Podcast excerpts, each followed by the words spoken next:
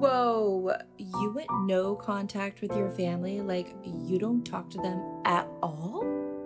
Nope, because they're toxic as fuck. Are you also the villain for walking away from your toxic family in order to preserve your peace? Welcome to the Character Outs podcast, where I am on a mission to normalize going no contact with toxic family. Welcome, all you terrible people. Let's talk about it. Welcome back to the Character Outs podcast. My name is Terry, and I have my friend Dave with me. He runs the page Healing After a Narcissist. And if you're not following me on Instagram, why? Absolutely why. Um, he is powerful. He is bold in his statements and his knowledge. Um, you know, when we unfortunately have had a narcissist in our life, um, we have to learn trial by fire. We learn very quickly how to deal with the narcissist. We learn how to handle the narcissist. We learn what the fuck is going on when we really had no idea. You know, nobody wants to sign up for a class. Oh, learn about narcissism. No, we never would ever have signed up for that class. But we learn because sadly, we've had a narcissist in our life. And Dave does such a great job on his page with being really raw and honest. So thank you for being here. Welcome, Dave. Well, thank you for having me. Of course, I appreciate it. You're going to be modest right now. I know you. And I remember when you followed me, I was like, oh, "What? What? Oh my gosh, like wow, this this guy's this guy's legit. He's like really delivering powerful and impactful information." And then we started chatting on DMs and getting to know you a little bit better. And you graciously um, accepted my invitation to be on the podcast because I'm like, you know, I see all of this information on my feed. You wrap up the narcissist and what we've been through, but also our healing so beautifully. So um, I was like, but you know what? I don't know your story. Like, I need to know your story. well, I'll tell you, Terry, I followed you because your content not only is it good, it's also very relatable. Talking Thank about you. you know toxic family members or narcissistic family members or whatever you want to call it. And honestly, when you when you see content on Instagram that really connects with you, of course you want to follow somebody like that. So, yeah.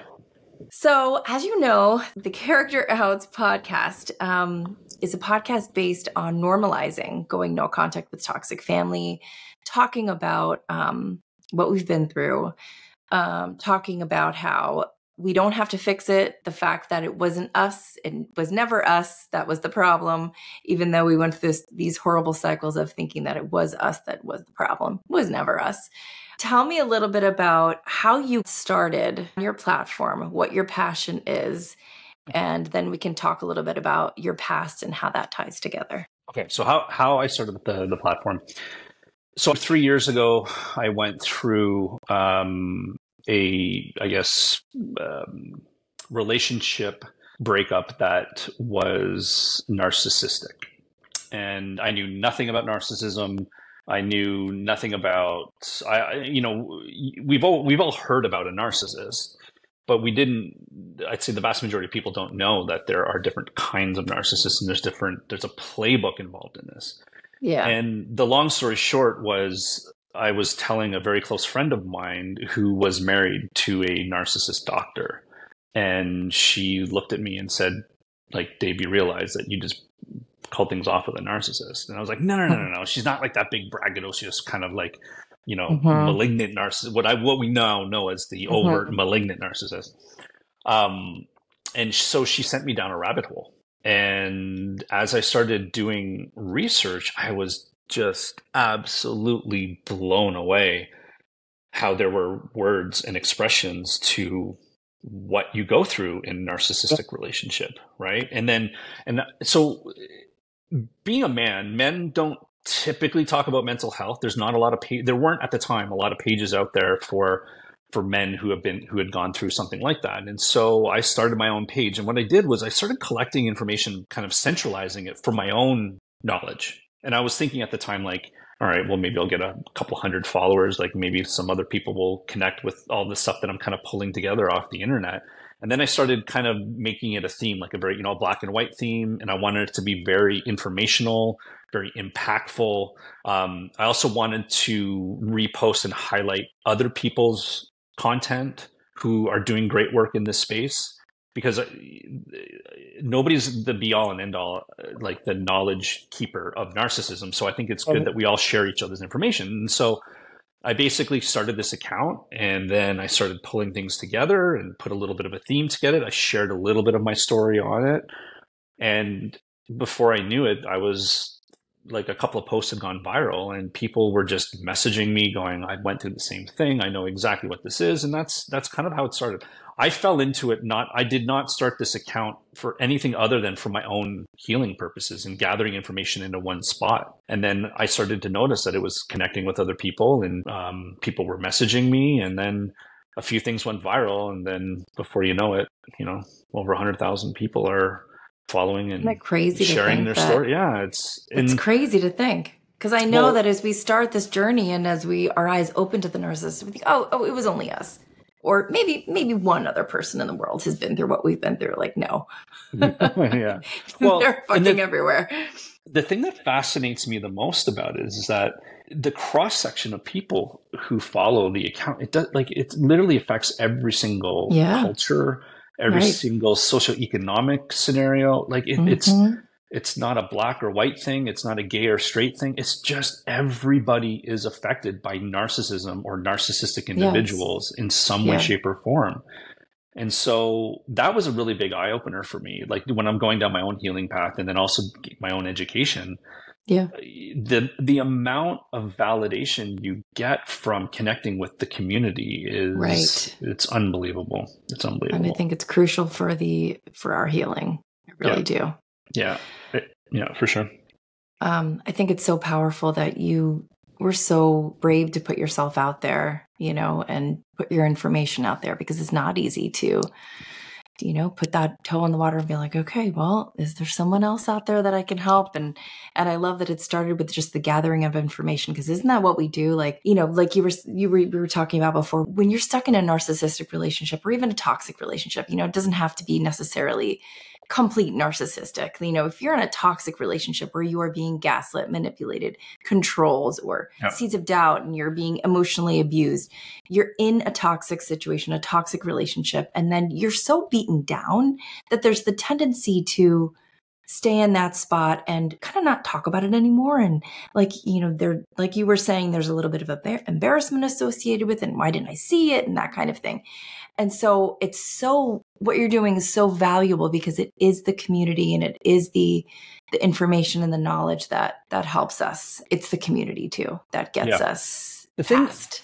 There was a, one of the things that that really stood out for me in my healing uh, journey was, you know, I look back at myself being self-reflective and realizing, you know, I was not perfect in a relationship. Yeah. Like you know, like nobody's perfect in a relationship. We make mistakes, we say stupid things, we do stupid things. And there were a few incidences that happened that I really kind of held on to. And then I learned about reactive abuse. And I was like, oh my hmm. God, like that's that's exactly what I went through. It's like where you get pushed and pushed and pushed, and then finally you yes. just like you snap, right? And so yes. You know, going through, so I started this account in terms of my own healing, and then it turned into, wow, maybe I could actually kind of put content together for other people, share other people's content as well and then it kind of turned into speaking on the phone with people kind of doing like this informal one-on-one coaching.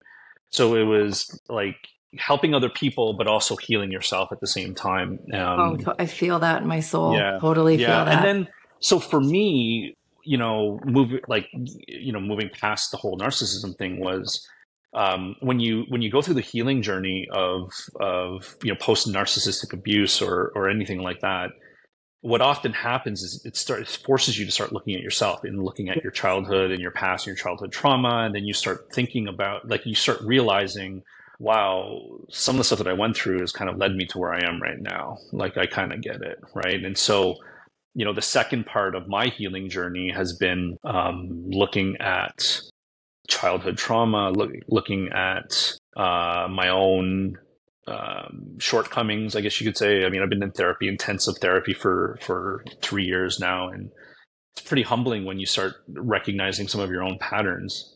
But it's good because you start, you know, because of what the you know the trauma that you went through with a narcissistic relationship, it starts getting you to now focus on yourself and start seeing, you know, what you need to do to kind of or to make sure that you don't end up in a relationship like that again. it takes a gets forces you to take a look at your primary caregiving takes you forces yes. you to kind of look at your childhood and what you went through and yes. that's kind of where the next phase of my healing journey went it was looking at the childhood stuff interesting so tell me about your childhood so childhood that's an interesting one so i had when i talk about childhood trauma I, i'm sure we've talked about this or other people too like in this world they talk about capital T trauma and little t trauma, right? I don't have well conscious memories I should say of anything of capital T trauma. I don't have anything, you know, horrible that happened. Was there a lot of um, abuse that was going on? 100%.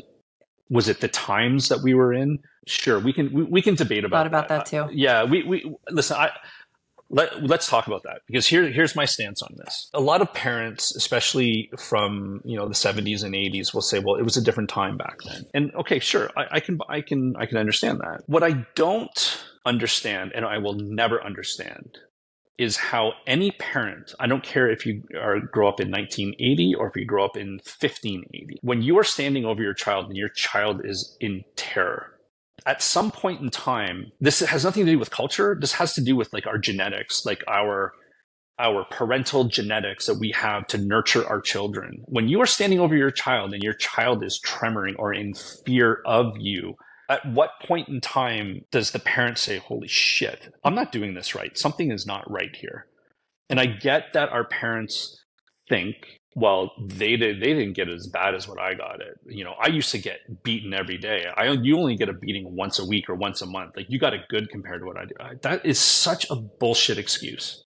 I i hate hearing that. I've heard it from trolls on my account where people you know parents are yeah, you know de- deflecting accountability and saying i did the yeah. best job i could whatever. You know what? Oh, Listen, yeah.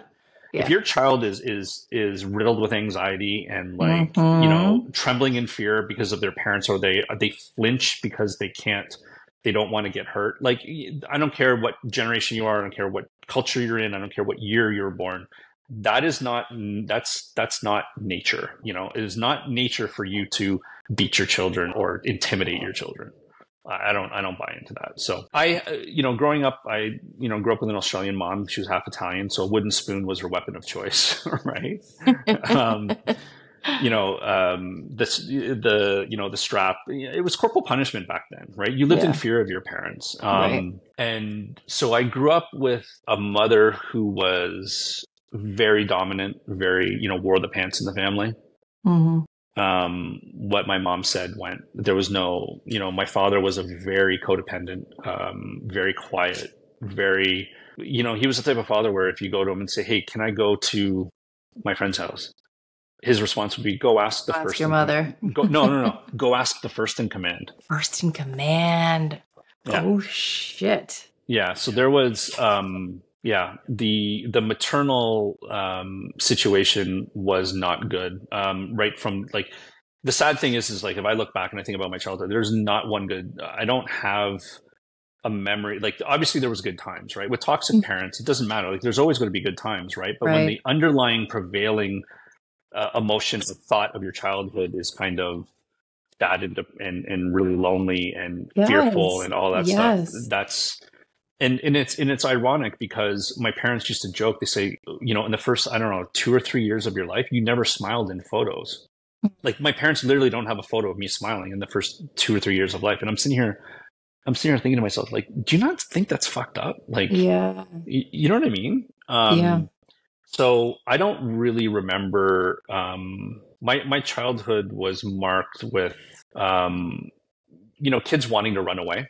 Mm mine wasn't I want to run away. I fantasized about escaping. It wasn't about running away. It was I I like used to fantasize about running away and how I could get enough wood planks to build like a fort or a shelter underneath a bridge so I could escape the chaos. I don't remember like I don't have I don't have like conscious memories of of really really bad things, but what what I do have is like that memory of just wanting to just not be there. Like it was there was a lot of anger and angst focused towards me for some reason, some unbeknownst reason. And then and it was like uh, you know, I was the consummate overscheduled child, right? I played on two hockey teams. I was in French immersion school, played Royal Conservatory piano. I was in Cub Scouts. I was playing t-ball, and like, you know, I was just constantly uh, like it, it, was it was this constant look at my kid look at how amazing my kid is and meanwhile yeah. behind closed doors it's always yeah. like you're not you know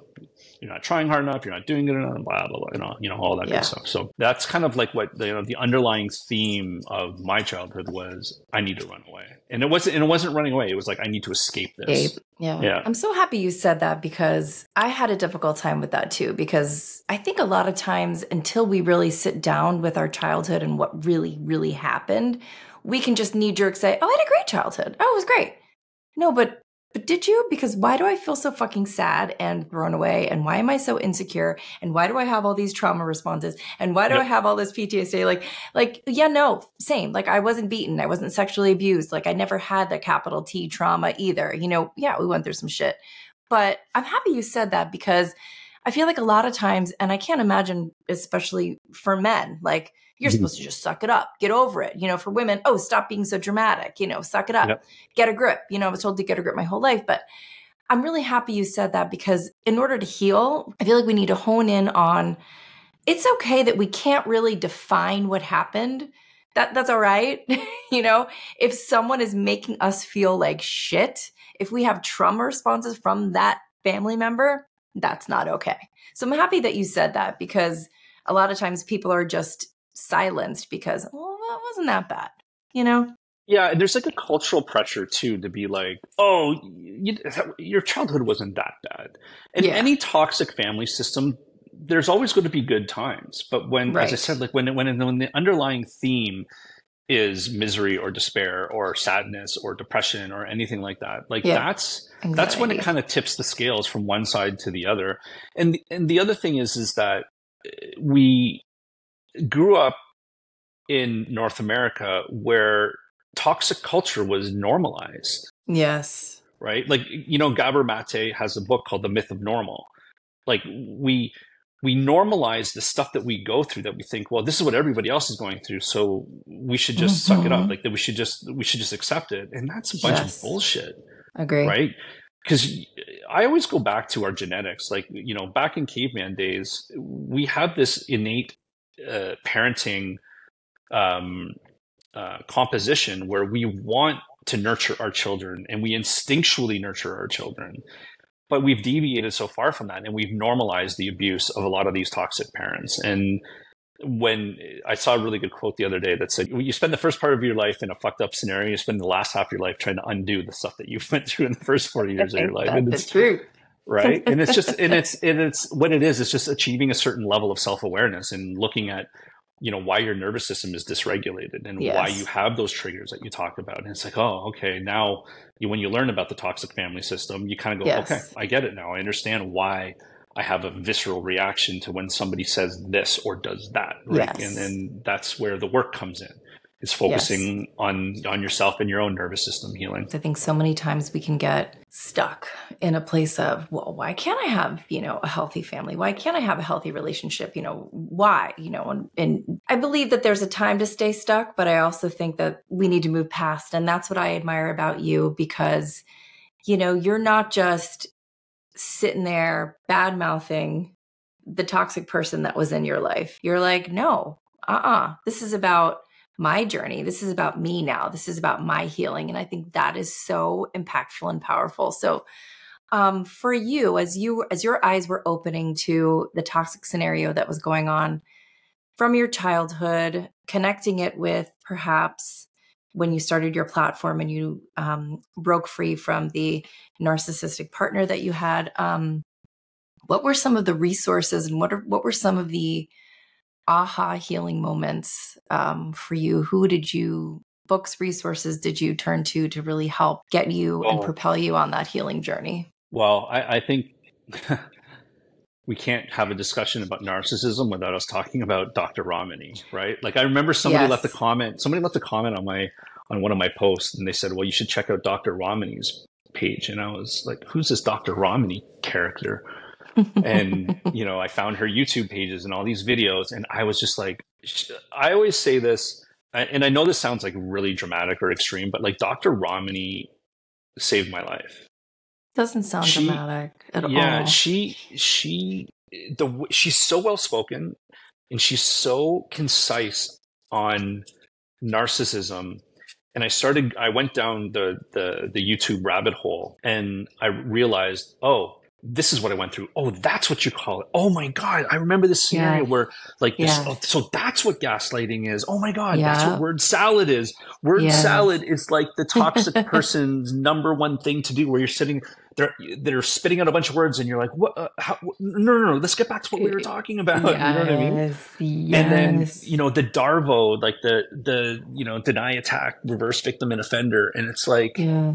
I went through that i've gone through that in so many scenarios with you know diff- various people where you where you realize lack of accountability on a toxic individual a narcissistic person is just that's kind of their their mo right? That they're never at fault. They're they're never willing to sit down and meet you halfway or discuss things. And so yeah the, dr ramani was a huge resource for me. Um, there's been some other great accounts too that i've um, you know who i've since really looked up to richard grannon he's one of he's somebody who does a lot of work on narcissism as well uh, mark vicente as well he's a hollywood director filmmaker who's done um, some work on he had a uh, a series on HBO called The Vow. It was about the NXIVM cult. Um, connecting with Mark has been just so validating for me. Um, just understanding how narcissism plays out in so many aspects of life, right? You know, from romantic relationships to families to work friendships. And then what Mark does is like he's done a lot of work on the cult aspect of things, right? So just understanding that narcissism is so prevalent throughout the entire world and our culture it's been uh, really validating for myself because I've realized that it's not me. You know, I was never, I'm not, I'm never going to sit here and say that I was a perfect partner or I was a perfect child, right? Um, but realizing that this personality style infiltrates so many different people uh, and so many different aspects of our life that it, it, you're right, we aren't perfect, but it doesn't justify some of the abusive tactics or the abuse that a lot of these people employ in their day-to-day lives and that was that was tremendously um, i would say validating for me And unfortunately, it, it comes from the people who say that they love us the most. You know, whether it's a family member or a romantic partner, you know, and here we are going, oh, but but they love me. Oh, this welcome is to the drama normal. This I is totally normal. Hmm, Yeah. yeah. so a part of my healing like you know moving on past the narcissism was you know as i said looking at the childhood stuff and i started realizing a lot of the toxic um the toxic scenario that i was in growing up and how it led me to end up in these types of relationships right? And so um i'm very lucky though like some of my you know previous relationships were not toxic. You know we're not i'm not going to sit here and say that i was with a, every single person i was with was a narcissist because that's not true right? I, Right. you know they dated a lot of really good people but um, i think what ends up happening is in, in the healing journey when you start looking at your childhood and you start looking at your why you are the way you are and how you end up in these scenarios it really forces you to take a look at these toxic relationships that you currently have. And for me it was taking a look at my relationship with my mother who i have since gone no contact with right? That's been um that's been a, a pretty tough one. Um you know i remember I, I saw recently on instagram there was this little viral thing that was going around and this woman was saying what's with all these millennials going no contact with their with their parents like is it like a trend like what is this a Ew, trendy I've thing to do too. yeah and it's like it's like no it's not a trend it's just that that people are educated now and the shit that you Correct. pulled is is not right Correct. And- Absolutely. and and that's the you know i don't look at the narcissistic people or or, or toxic people um, in my life with anger or hatred like i Good. You, you and i spoke about this like i actually have a tremendous amount of sympathy like i've i've moved off i think it's important for people to actually be angry and go through that anger rage like all those like process that get it over and done with Yeah. when you start doing the education you start learning about these toxic traits you realize that part of the reason why we get so angry is we personalize it. We think it's like they're doing this against us. They're doing it to me. No, they do it to everybody. It's not just you, right? Yeah. And it doesn't matter if you're not perfect. If you're not a perfect partner, there is no such thing as a perfect partner with a toxic individual, like a narcissistic person. It's because it doesn't matter if you're perfect; they're, they're still going to find a way to be, you know, to turn things against you. So, learning about the cluster B spectrum, Yes. right? From, you know, from histrionic to narcissistic personality disorder to borderline and then antisocial personality disorder, you Yes. start to realize that there's these this cluster of personality traits and tactics and abuse tactics and it's a playbook. And when you when you learn about it, it it forced me to kind of look at my at my family situation and have to make a tough call you know cluster b or borderline is an interesting one a part of the the narcissism spectrum i guess or the cluster b spectrum um, i take a look at my mother's behavior and uh, you know i'm not going to sit here and try to diagnose i'm not somebody who's going to say oh they're definitely borderline or they're definitely a narcissistic personality disordered individual I don't really care about the diagnosis. I look at the toxic traits and the toxic patterns and the behaviors that they exhibit consistently over an extended period of time. And what I noticed is the normal behavior or what I thought was normal behavior from my mother was extremely toxic behavior. So my mom does something that is I guess clinically defined as splitting, well, which is also known as black and white thinking, where yeah, and so one moment you can be the absolute perfect child Yes. on the face of the earth where they want to, you know, parade you around everybody and show, look at my Mhm. kid, look how amazing they are. And then the next minute, you are Satan's child, Yep. right? And how, so how, so how did that show up in my scenario? I, like, a, within a, like a 12 month period of time, I went from moving my parents from their, you know, 35 year home into a condo closer to where I live with, you know, because I have a daughter as well. And I had to do everything for this move from, you know, the, the real estate agent to the condo board to the, you know the um, you know making sure that I had to deal with the bank manager because they were getting screwed over by the bank. Like I did everything, the movers, the packers, like everything.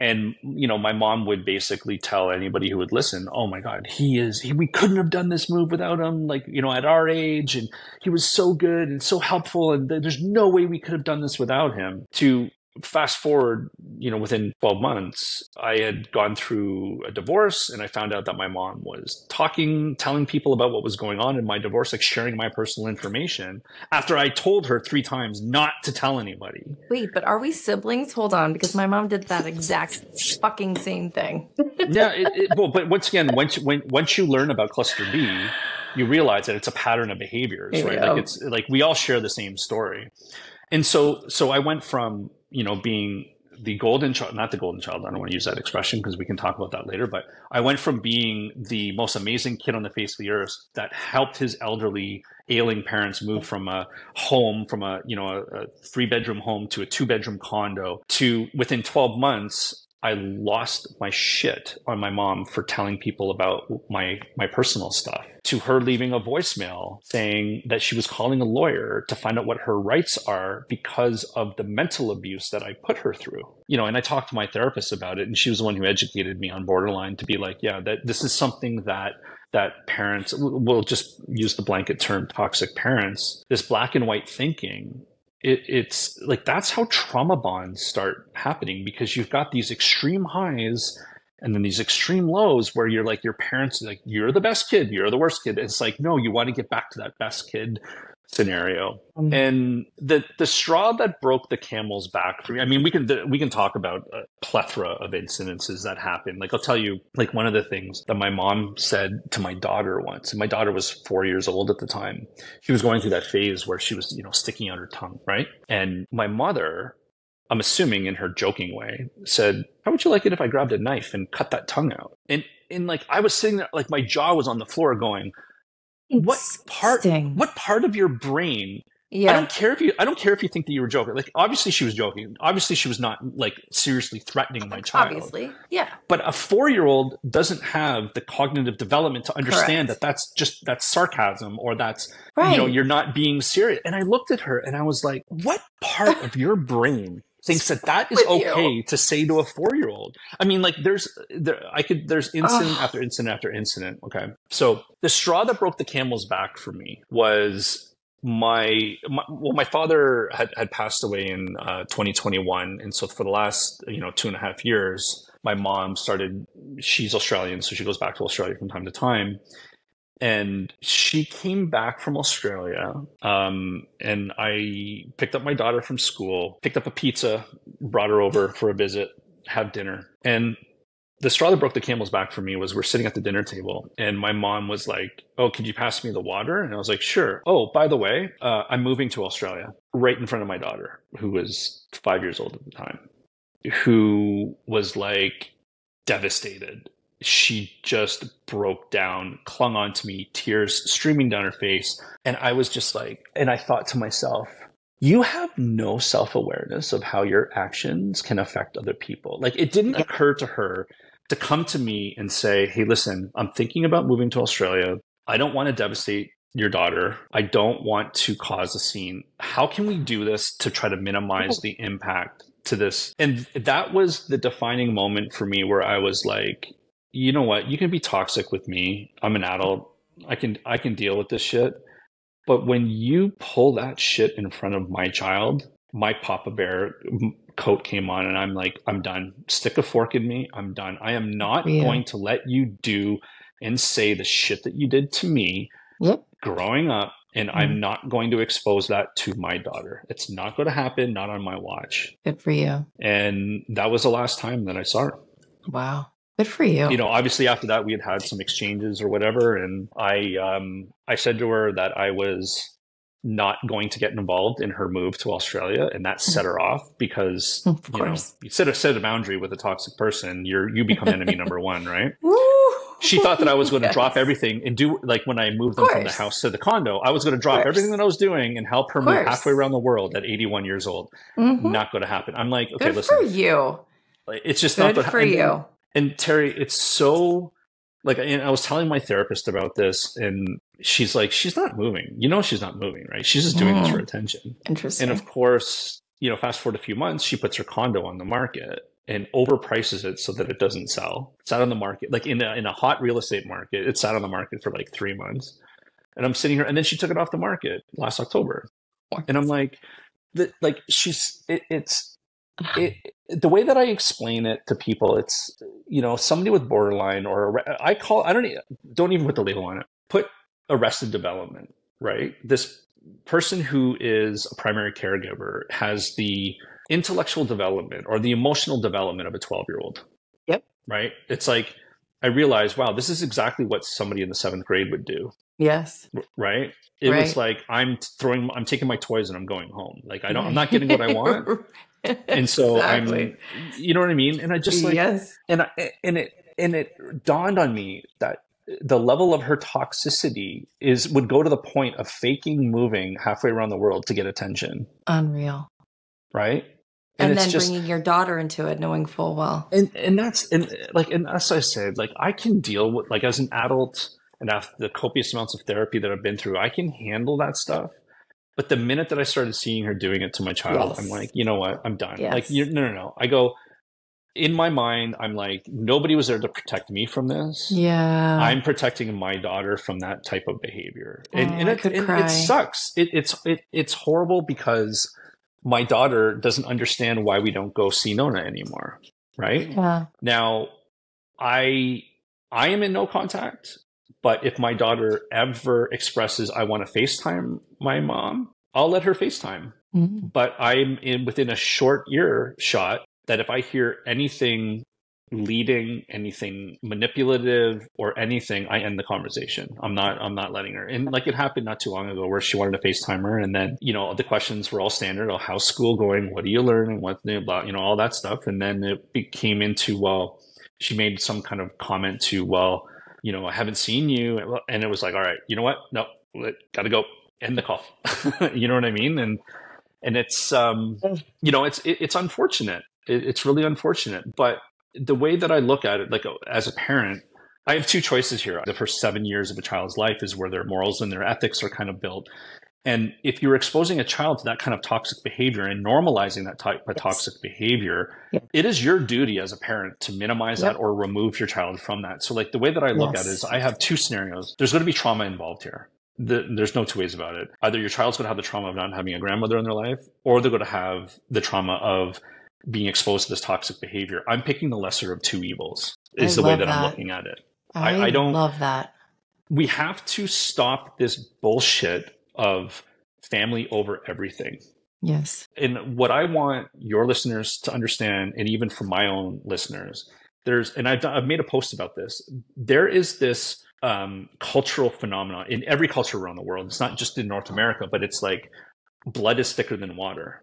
Blood is not thicker than water. That saying is actually incorrect. The proper saying is the blood of the covenant is thicker than the water of the womb, which means the relationships you covet are more important than the familial ties, the water of the womb, right? So somebody somewhere in history has taken that quote and flipped it on its head to be like, family is everything. Your blood is thicker than water. Anyways, we were not labeling. Yeah, well, yeah, exactly. I mean, like, if you really stop and you think about it, it's probably somebody whose child alienated them and said, fuck Yeah. this, I'm flipping that around. You know what I mean?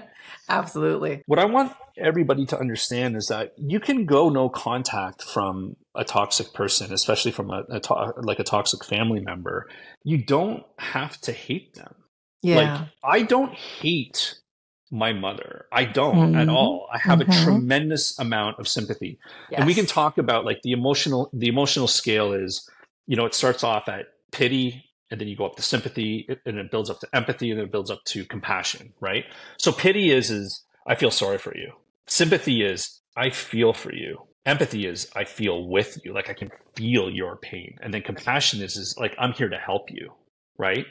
So I feel sympathy for my mom. I feel bad because her childhood was very traumatic. Um, she went through horrible trauma as a child. She witnessed her mother die at 12 years old, like in the room next door. She had a massive heart attack, and I could, I can't imagine how horrible that must be for a 12 year old girl. Like my heart breaks to think of, like I have a, I have a daughter, and I could not imagine my daughter going through the death of her mother at that age. That is such a crucial age for women when you're transitioning from, you know, from a girl to a woman, and there's so much involved in that page of her life. I feel a tremendous amount of sympathy for her. But as I have said to so many people, trauma explains your behavior. It doesn't justify it, Love it. right? We've all been through a lot of bad things. Mhm. Mm. If you want to use trauma as an excuse for your abusive and toxic behavior, then you know what? That's not going to do you. It's not going to serve you very well for very long because people will wake up to it, right? And people, I still hold space for my mother to be like, you know, one day if she were to be like, listen, I've self reflected and I've realized I've made a lot of mistakes and I want to make things better, I would 100% take that opportunity and try to build that relationship. But when you're dealing with cluster B personality disorders, it's not going to change. The odds of it changing, the way that I always say to people, I'd be like, if you had to go to a casino and you play roulette and there are 10,000 squares on that roulette table, Oh, I see the same fucking thing. This is great. and it's like, if one of those numbers, you have Yes. to hit one out of 10,000. yes. Mhm. Are you going to bet your life savings on spinning that Mhm. wheel and landing on that one Yep. person who's going to change it on the cluster B scale, who's going to wake up one day and go, "Oh fuck, I'm right really after It's not- everything that they've shown us? No, Yeah. not happening. yeah." Not and it's and it's such a repetitive, like it's like I I I choose not to live in a world of anger and hatred towards these people who are who've done some really shitty things. Because I remember my therapist once said to me, uh, there was like after I went through a you know that uh, narcissistic breakup, it was um, it was pretty traumatic, and I was like digging for information and trying to find more information about you know what this person was doing, and every single day I was focusing on it, and I was going down that rabbit hole, and I was finding out more and more and more information, and it was causing more stress and more anxiety, and then finally my therapist looked at me and she said, "Dave, how is that serving you?" Agree. And the answer to the question is, it's not right. it's not going to help, right? So, and the way that I look at it is that these people, when you make the transition from the anger and the rage and the just wanting to get back at them and and make them feel the pain that you went through, when you get past that stage and see them for who they truly are, Yes, which is so Terry- scary. It's it's it's looking at that stage is scary because it's like because we're empaths and we're like, oh fuck, what if, what, oh my gosh, you know, it's scary. Well, and we want to hold on, like you know, that saying, holding on to anger is like drinking poison and expecting, And expecting it to kill the your enemy. to die. Yes. You know what I mean? Like, and, Yes. and, and until you get to the point where you make that transition and wanting the other person to pay or or Yes. admit that they did something wrong, you're never I going to get closure. You're never going to get closure. Say it again. I've said, I've said to so many people, like, yes. I, I heard I heard a really good line, and I don't know. I, I hope I'm not stealing it from somebody, but if I am, then please DM me, and I'll give you credit for it. But I, I heard this line where it was like, "Let your education be your closure."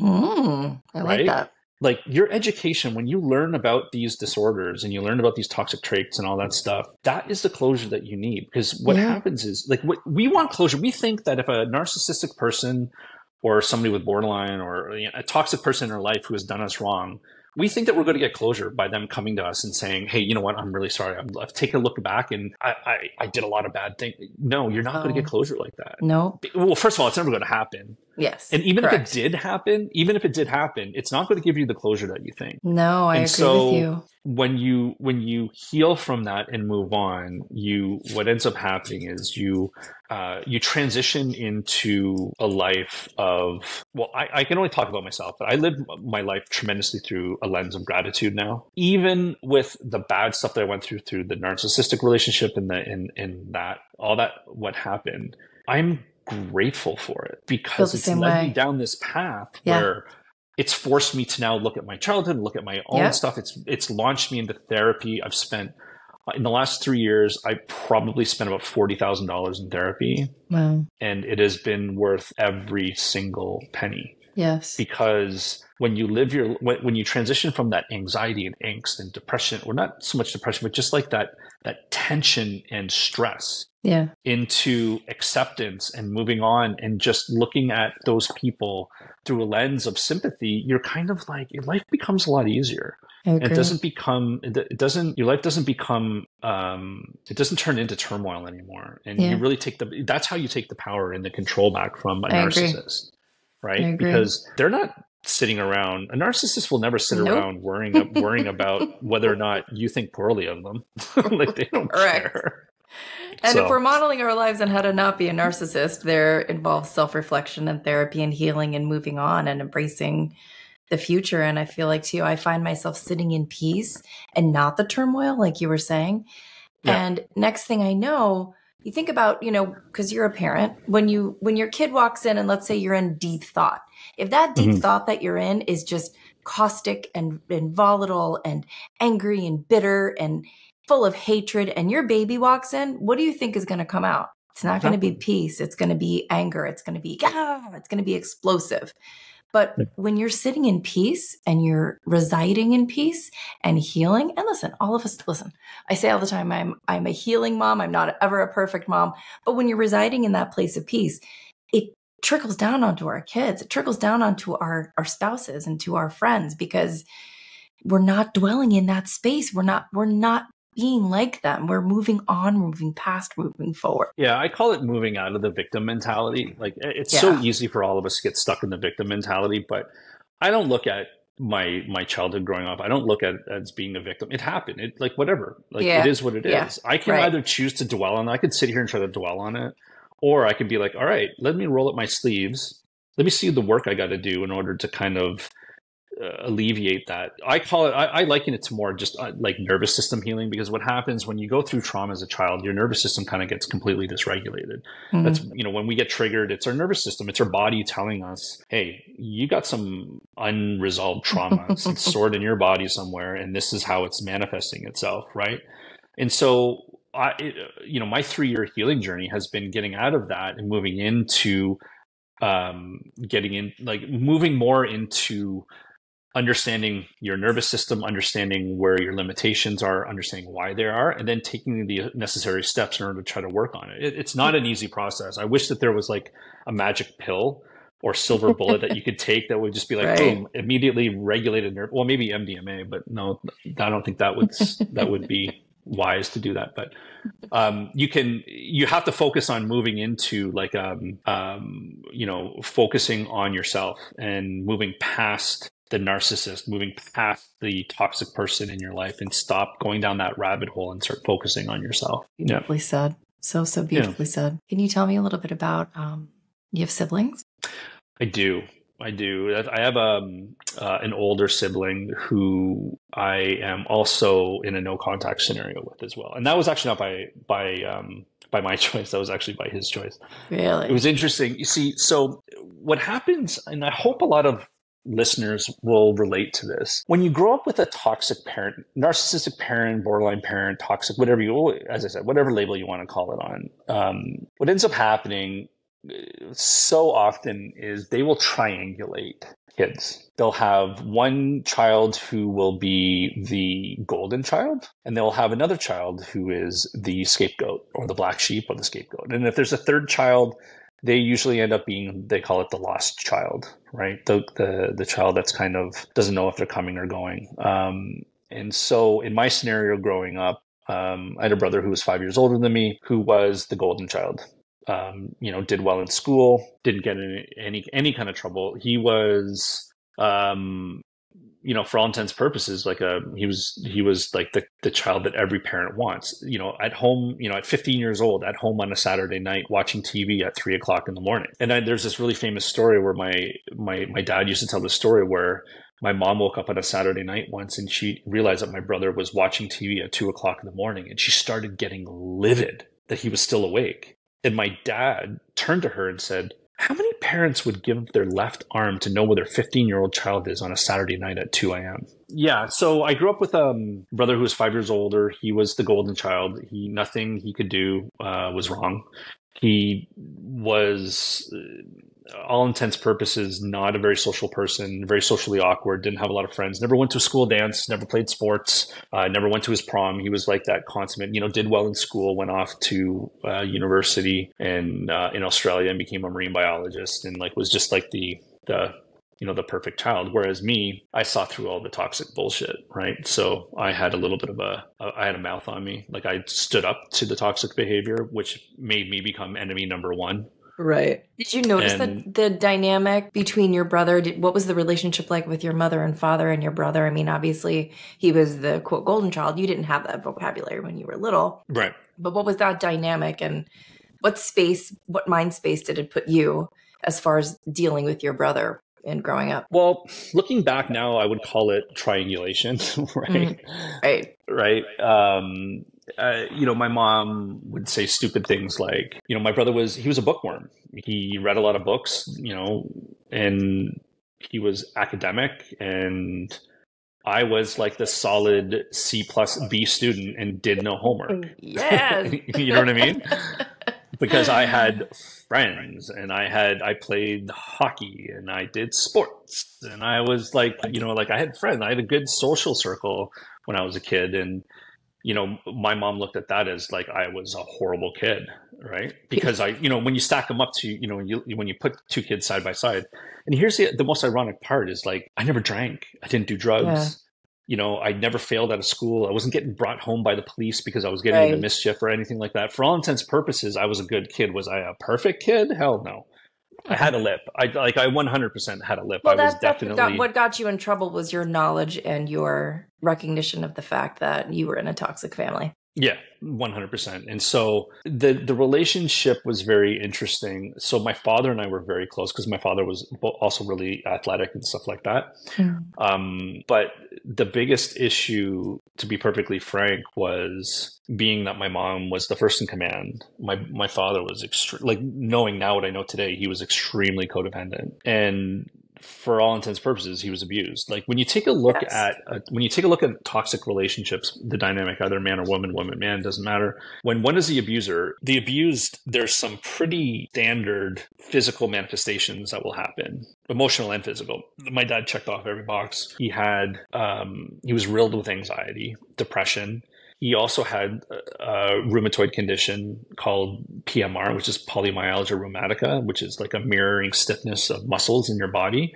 And the doctors could they they they couldn't figure out what it was. They couldn't figure out how it how it came on. They thought that it was a viral thing at one point. But now when I'm looking at, you know, the research and all the, you know, I look at some of these research papers of abuse victims, my dad was like, for all intents purposes, emotionally abused. Like I, I remember a story, Terry. Like this is just the kind of stuff that I witness on a on a regular basis. I was probably maybe 21 years old. My parents had a cottage in northern Ontario in Canada, and I drove up there after a breakup from a girl. Like my, you know, my first adult relationship was pretty, pretty bad breakup. And I go, so I'm like, okay, I'm going to go up to my family's cottage and we're going to have a great time. My dad and I went golfing and it was a standard day. Like we had to drive 45 minutes to the course. The round took normally rounds of golf take about four to four and a half hours. It was slow that day, so it took five, almost five and a half hours. But that's that happens from time to time. We had a beer afterwards, and then we drove home like standard day. We walked into the into the into the house and it was World War Three. My mom oh. blew oh. her stack because we took so long. And this was back before cell phones were as popular. There was no cell phone service up north anyways at that time, so it's not like we could have called. But it was like we didn't do anything out of the ordinary. It's not like we, you know, diverted and went to a friend's house and had a rager for three hours right. and then didn't call home and let my mom know, right? And so like we walked in the cottage and it was like I literally froze on my steps and I looked at my dad and I was like, what the fuck is going on right now? And my dad's response was shrug his shoulders. My mom didn't talk to my dad for three days, the silent treatment, mm-hmm. right? Mm-hmm. We were sitting down for breakfast and I was supposed to be there for a week and this was like day four, Jeez. right? and three days of that was silent treatment and i was sitting there and i and I, I, literally sat there i put my hands down on the table and i looked at one i looked at the other i'm like well this has been a slice I'm getting out of here. Like I'm not putting up with this bullshit, right? And I used to ask, I used to ask my dad, and this is where like the normalization of toxic behavior comes into play. I looked at my dad and I said to him, I was like, "Why do you put up with this?" You know what his response was? Don't worry, one day you'll re- you'll understand when you get married. So the modeling that I experienced growing up in my household was don't communicate. There's no healthy debate. There's no meeting people halfway in the middle just be submissive and comply to what your what your wife wants. That's the model that I was given. Yeah. Right.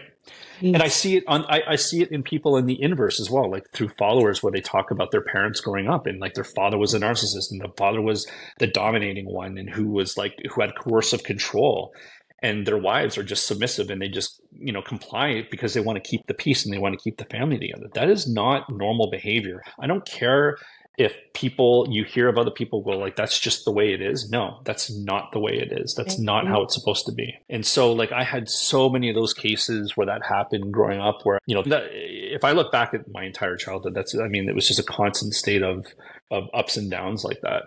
And then when you understand the abuse cycle, how the love bombing happens, and then the devaluation, and then the discarding, and then you get the hoovering. Yep. It happens like people. It happens in narcissistic romantic relationships, but it also happens in in families as well, right? Like parents will love bomb their children, and then they'll devalue them. Trauma is what happens to your body on the inside, how you process it. Yeah. Right? What happens to you is traumatic Yes. Right. But the trauma is what happens in you. And when your body holds, you know, that book, The Body Keeps a Score. Yeah. Oh, right? yeah. It's like your body, that's how we have all of these triggers. It's just, all it is is our, our nervous system is acting and reacting to stored trauma. Yeah. And until you process that trauma out of your body, you are going to keep doing the same stuff over and over yeah. and over again. And it's very difficult to take a step back and number one, embrace and call it trauma, like we've been talking about yeah. And then to realize that it came from our families is another just mind blowing, like, wait, what the fuck? And I always, I have people who comment all the time. They're like, ah, you cut off your family, your kids are going to cut you off one day. I'm like, oh, bitch. oh my God. Like, my mom has said that. My mom has said that to other people too. It's like right? my mom. I remember once my mom said to somebody, "Okay, so this is a really awesome story. It's a really close friend of mine. She's like a sister of mine. I've known her since I was like 13. She's like 11 years older than me, and she was having some troubles with her son and my mom said to her you just wait until he gets older and and my friend then turned to my mom and said well i won't kick him out of the house and it sent her into like a tailspin you want to talk about narcissistic injury so it's like they want the, the, the, toxic people like that want other people to go through bad stuff too. It's it, it's they Ew. want mm. validation by seeing other people suffer. But it's also and so it, hard to wrap your head around when it's coming from your parents because not only have they controlled the narrative, but then you believe the narrative of society, and then you're thinking this this can't be happening, but it really fucking is. So back in 2005, I had moved to Montreal to go to work in Montreal for a year, and I was home at Christmas, and then I'd left to go visit a friend, and then I got this angry voicemail from my mom saying that she, you know, it was like the whole guilt trip. Oh, you don't want to spend mm-hmm. time with your family, and then and I just like, and then this had been Bill hung up the phone and didn't speak to them for two years, and a year into that period of no contact was when I started my my therapy journey. And so what happened was I was feeling like I should be really sad. I should be really upset that I'm not in contact with my parents, but I wasn't. And so uh, I'd never been to therapy before. And I walked in the office, and a therapist said, like every good therapist will say, So why are you here? And I told him, I'm like, Well, you know, I went through some really bad stuff with my parents and some bad arguments. And then all of a sudden I decided enough is enough. And I went no contact. And the therapist is, looks at me and says, Well, okay, so you're upset about that. You're trying to process those feelings. I was like, No, no, no. It's the opposite. I'm actually not upset. Like I'm actually happy and I feel like I should be upset that I don't have my my my, my parents in my life. That makes me so sad. I know, but the, but if when you stop and you think about it, it's like that is the societal pressure yes. that yes. family like you should. It's like family over everything, I and know. it's like no, like That's why it makes me. I oh. I was genuinely at peace, and I felt bad because like I like I you shouldn't feel bad because you're not talking to your your family anymore. Yes. Like that doesn't that's not that's not an emotion that somebody should feel. And so yep. you know that, that went by for about two years. And then i guess we kind of started getting into a period of low contact. And and then it all i would say accumulated uh, to last spring when you know i went through that stuff where my mom pulled this stuff and i was like you know what? You know what they say like a toxic person's worst enemy is an educated empath right? Correct. Yep. Right? So the more you educate yourself on stuff this is not a tiktok trend. Yep and and uh, if anybody says but it's your mom but it's your father or you know but your family or whatever the way that i explain it to people is like i'm not choosing to say no to my family. I'm choosing yes to regulating my nervous system and taking care of myself and my own needs. I want people to know going no contact should always be a last resort. Yes right? i agree. And this is you and I share this very much. The biggest influencer for me in terms of education has been Dr. Sherrie Campbell. Yes. I picked up her book I picked up her book a couple of years ago and I started like she knows this toxic family mm-hmm. space so well and the way that she describes it and the way that she talks about it yes really takes away that stigma it really demystifies the stigma of going no contact with your family is should be frowned upon yep. people yep. need to understand that going no contact with family is a valid option in your life putting yourself first taking care of yourself. And what my therapist loved to tell me is self-care is not selfish. Thank you. Right? Thank you. It's such a good nope. it's such a good saying for people to understand that you're not being selfish by going no contact with family. What you're doing is you're prioritizing your your mental health Yep. And the one of the last text messages that she ever sent me, I can actually read it word for word uh, if you want to keep it verbatim. Um, I had sent her some information. Like I had said something about like you know I'm in therapy, like I'm working on myself. I, yeah, I know I've got. I've told my mom the same thing. Yeah. Right. And and her response to me talking about me being in therapy. Oh God. Was Can't uh, are you sitting there ready for this one? She said, Your so called psychological professionals are only telling you what you want to hear. It's it's money down the drain. Personally, I think you need a psychiatrist to deal with your problems. Ew, of course. Oh, oh my god, that's so like, triggering for me. Like, oh my god.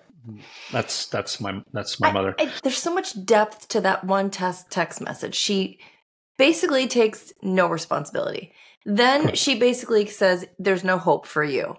And basically yep. calls you crazy and yeah. you know. I'm wasting my money. Yeah. she's she's undermining the integrity of certified psychological professionals oh yeah. Oh yeah. And there, that bothers there was another me so much when they throw up. My mom used to call me bipolar and it yeah. bothered me so much because i was like first of all bipolar is a mental condition. It shouldn't have a negative connotation associated with it. If I have bipolar, if I have bipolar, like whatever.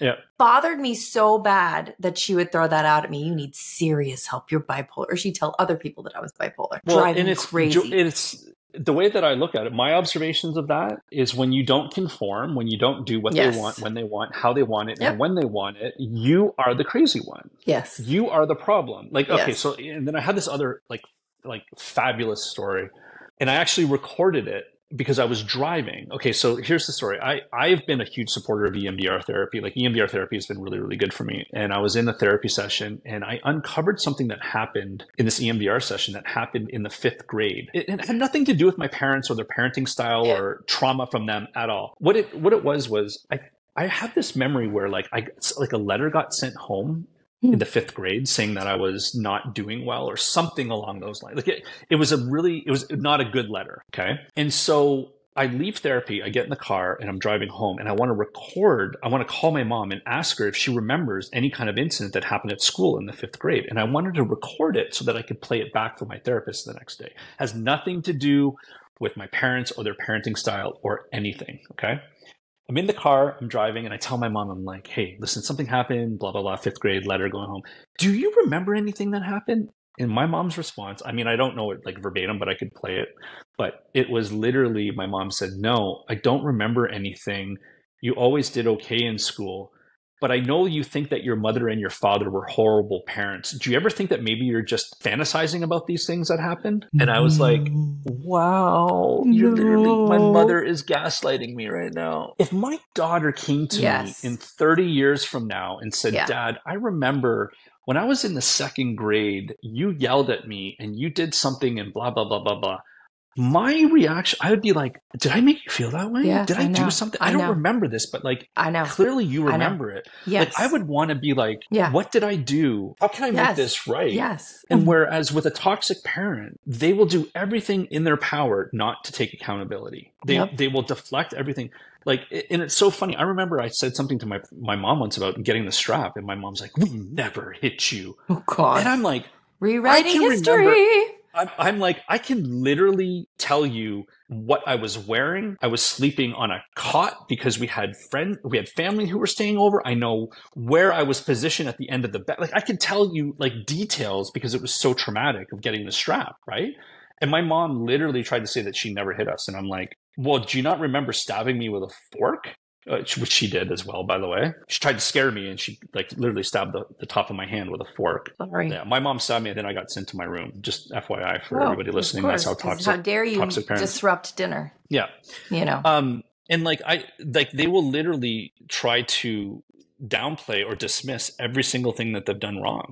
Mhm. It's like you're imagining these things, and it's and it's like okay, sure, I can buy into the concept of you know kids' memories maybe not being quite as Oh. uh, as accurate. Like I, I I get it, but the the general maybe like the infinite details might be off a little bit, but like the general consensus is like like that stuff happened, right? But also, I think your pivotal moments of no contact came when you realized she was messing with your daughter. And I think the continual realization happens as we parent. And we were like, we would never do this to our kids. We would never behave like this, talk like this, respond like this, even in 25 years. We would never, it doesn't make us a better parent.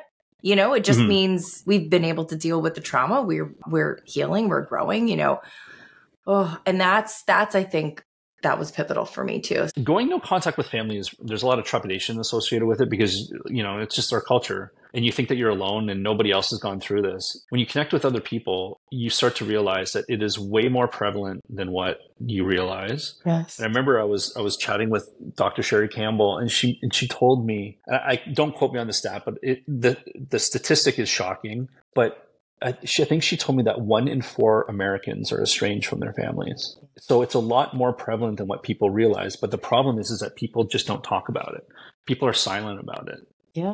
and the more that you connect with other people, yeah, and the more that you connect Mhm. with other people, the more that you realize like you're not alone in this Yeah. and healing is possible like it's a lot of hard work don't get me wrong you have to put in a lot of hard work to to get to the point where you feel like your healing is you know taking to the taking the next step Yeah. but it is possible so you know the problem is is people just don't talk about this i i don't feel embarrassed i don't feel ashamed by being in no contact right now you know when you're when you're dealing with somebody who lacks accountability it, you'll never hear the words i'm sorry Yep. I I am sorry that my actions hurt you. That's that wasn't my intention. I agree. And I have people say too, oh, I feel so stupid that I went back to my toxic family member so many times. And I'm like, no, man, that is part of your journey. Like we were Yeah. saying earlier, it's a part of your journey and it helps propel you on this no contact journey because you can look back and go, no, I did everything I could do. Yes, I got discarded a thousand times. I mm-hmm. changed. And like you were saying, you want to have a relationship with a narcissist? That's great. You're going to have to meet their standards. You're going to have to adjust, modify your life. And guess what? You break down one fiery ring that they have set on higher on fire to have you jump through again, it's just going to get bigger. The challenges will get bigger. So there will never be peace. And I feel like that's so common, especially with children with a narcissistic parent. They think, oh, well, I'm just going to just comply once and then that'll shut them up and just comply now and, and just do this and just say that and that'll shut them up. No, it's, it's like feeding the beast. There will never be peace ever, ever, ever. It's 100% compliance is what you need with with a, a Yes. narcissistic parent. It's either you conform or you are the enemy number one, Conform. and that's why they always. Say. And then say even when you conform, guess what? They they want raise- something else. They raise, they raise the bar. Yeah, Yeah. yeah. And if you ever want to see how toxic somebody is, especially a parent, establish boundaries and say no to them. And then I always say, grab the popcorn, sit back, and watch the show that's about to begin. That's Because it's- exactly right. But it, it, it's classic narcissistic behavior when they don't get what they want. It's, I mean, it's think about it. It's like Arrested Yeah. Development, right? It, they're like a little child stomping their feet, throwing their toys out of the pram because they're not getting what they want. yep. And if you can put up with that behavior, then God bless you. I can't. Same. Right. I, I cannot. no. I Nope. I have you know what I if somebody establishes boundaries with me I'll respect that Right. not to a narcissist Especially narcissist will not no no Yeah. and it's like I've just seen I've seen the pattern repeat over and over and over Mhm. again and then it's it's like that saying you can only hit your head up against the up, up against a brick wall so many times before you realize it hurts and you stop doing it Right. Right. right yeah i can i can attest that when you cut toxic people out of your life the amount of peace and calm your nervous system will start to calm down and Yes. relax So true. Dr sherrie was on kristin cavallari's podcast Yeah, that was and she great. said and she said you cannot heal in an environment that is poisoning you Mhm. And I love that line because that's what a toxic relationship is with a with a narcissistic parent. Mhm. It's a poisonous relate. It's a poisonous environment. Yes. I am honored. I am honored that you asked me to be on your podcast because I absolutely love your content and your content. Uh, as I said at the beginning of the of the the podcast, I really connected with because going no contact with parents, your primary caregivers, is never. I don't care what people say. It's never an easy thing. And I think the work that you're doing, trying to demystify and really normalize that type of um, scenario, I think is only doing good things, not bad things. the only person who will think that you're doing bad things are the toxic parents. Because trust me, I've had few. I- I've, I've had a few of them on my account too. But we have talked about that. Oh my gosh. Yeah. yeah. Thank you so much. That was so sweet. And I appreciate those kind very words. welcome. Thank you. And I You're very, appreciate you very for welcome. being here and being vulnerable. And oh my gosh, you're amazing. Thank you for all the information you shared and the insight and for being honest about your past and your story. And good luck to you. You're truly impacting people, and all these people are resonating with you and feeling less alone. And that's all that matters. Hey, listen, if I can help one person Yeah. feel a little bit better Yeah. after what they've gone through with a narcissist, then my job is complete. That's the way I look at it. Well, you're doing a great job. Thank you so much. Well, thank you. I really appreciate the kind words. Thank you for saying that. I really appreciate that. Yeah, thank you. Cheers. Till next time, friends.